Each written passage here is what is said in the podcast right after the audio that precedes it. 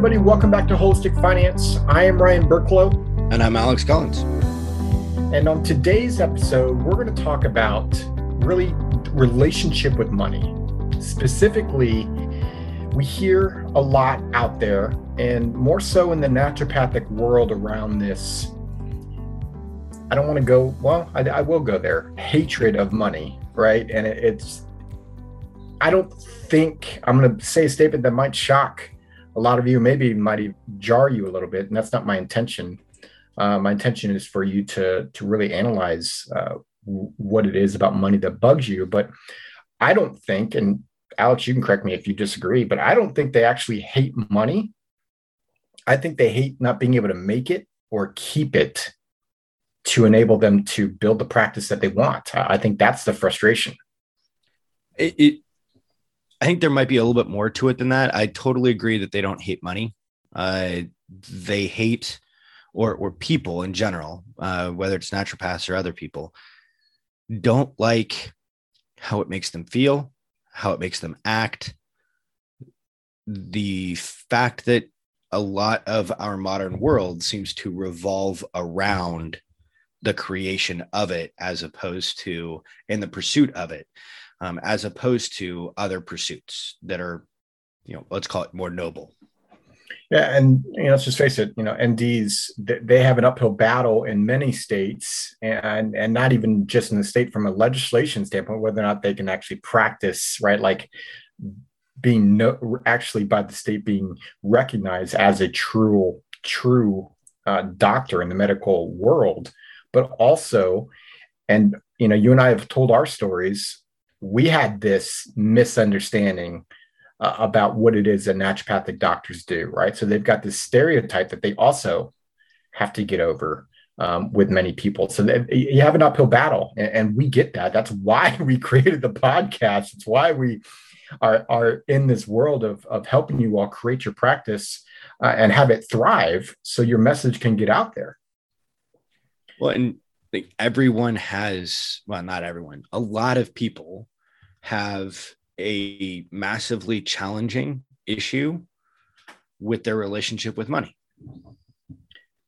And so that's the key thing here. So the other day, I, I made a post online, and I think this is, we've spoken about it a little bit on this podcast, and it's the money stories that we have.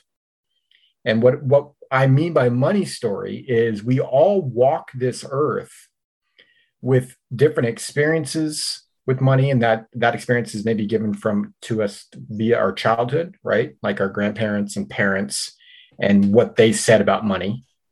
Maybe how you grew up and you didn't have money.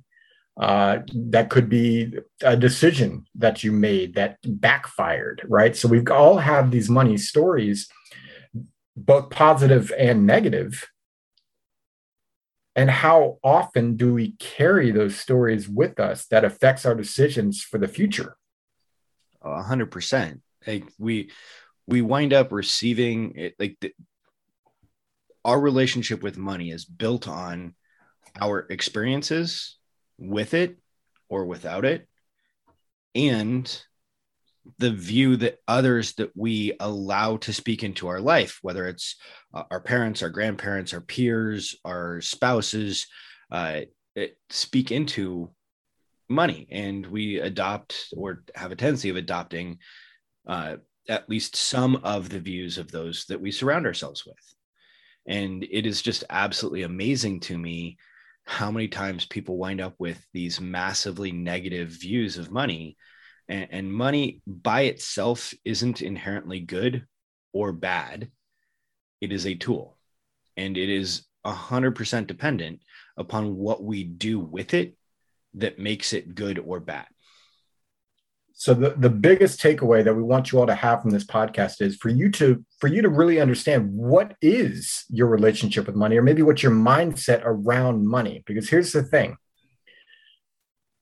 and I'm sure I'm not the first person to say this, but maybe maybe you'll hear it with a different ear this time, and maybe it'll it, it will help you think differently. You have to have money to build the practice to be able to help your patients. Yeah, we're not telling you to be money grubbing, Scrooge McDuck, swimming in your your vault, in your gold coins. right? We're wanting you to be smart with money and have a good relationship with it so that you can build the practice of your dreams and help the patients that you want to help. Well, and I mean, you brought up a good point. It, it, it, can't be extreme on either end. It can't just be like all about the money and that's the only thing that we care about because then we lose focus and we lose sight of who we are and what we're trying to accomplish. One of the reasons why you and I love working with naturopaths is because every naturopath that we've met is just a good human being and wants to make the world a better place. That is awesome. And at the other end, we also can't like completely ignore money to the point where um, like we don't understand it, we're not educated around it, and we're intentionally trying to avoid it because we think of it as bad or evil or whatever else. That is just as harmful as the opposite view. It has to be some balance in between. We have to have a healthy relationship with money in order to be able to truly thrive.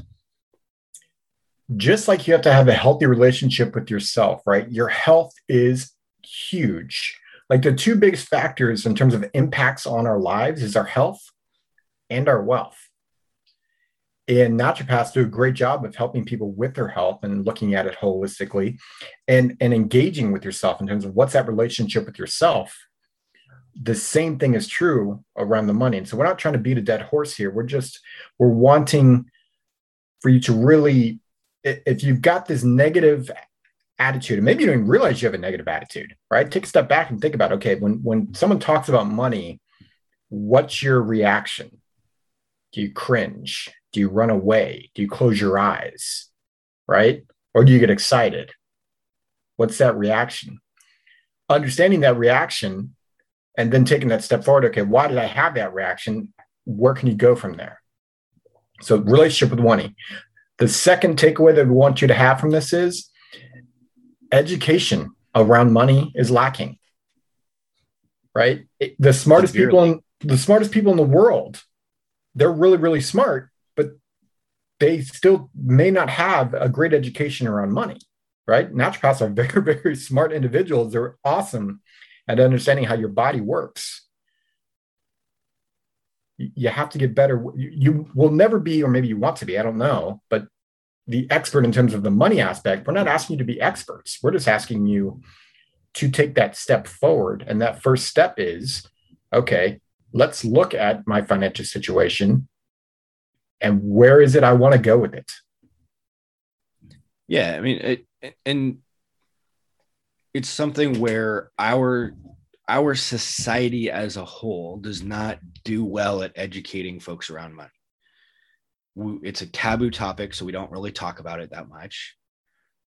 It is challenging to get a good education through the basic and typical school, whether that is, you know, K through 12, whether that's in college, whether that's in um, specialty school, unless we are seeking out and specifically trying to take personal finance classes and the like, it is just absolutely amazing to me how bad our society is at teaching basic financial planning concepts.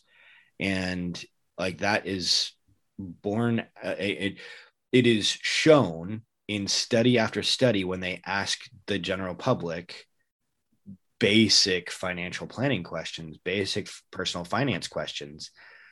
As a society we typically get somewhere in the neighborhood of two to three out of five questions correct. And th- these are not necessarily like high level advanced finance questions. These are almost more basic math questions yeah, and I again, it goes back to how you how you react. What's the emotions behind uh, the money, and, and and when you don't want to talk about it, you, you actually might know the answer to the question, and you just don't put it down because of that that negative reaction that's in that that's innate in many people. Um, I used to have it Um, you know, my upbringing was not, uh, you know, I had a, a healthy upbringing, but when it came to money, we just didn't talk about it, and a lot of money was spent, and so that that had an effect early in my career. And luckily, that that changed, and I met different people, and my mindset is very, very different.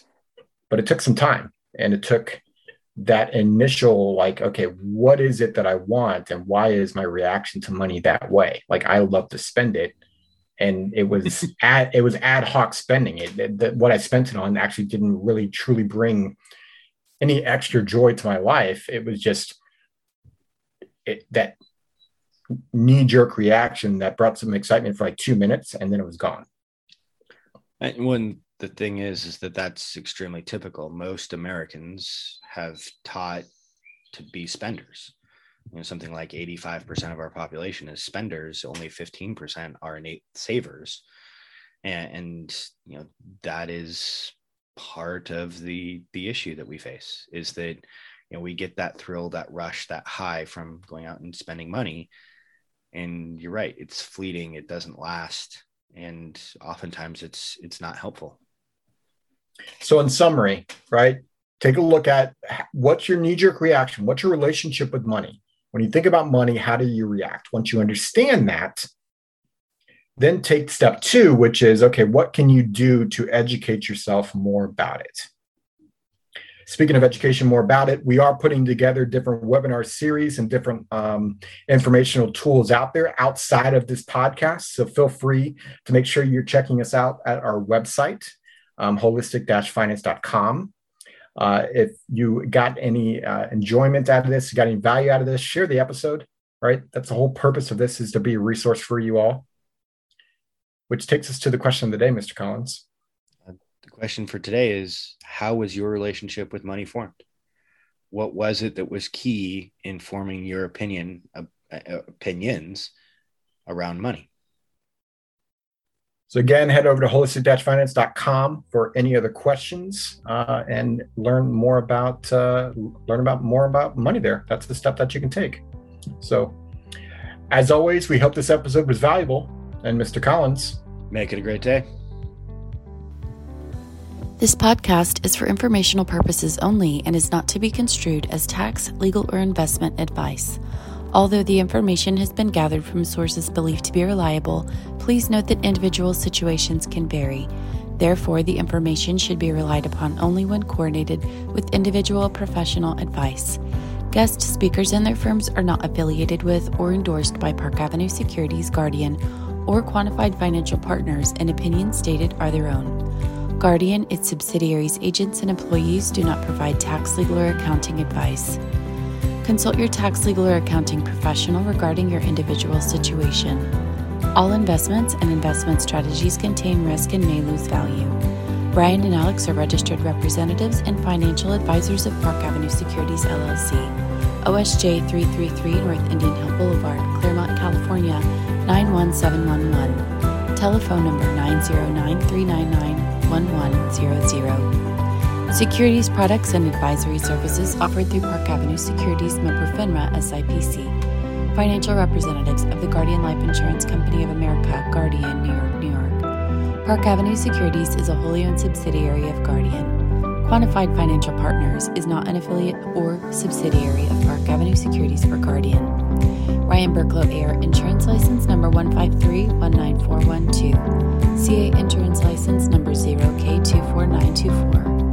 Alexander Collins AR Insurance License Number 7264699. CA Insurance License Number 0H24806. Pinpoint Number 2021 123 686.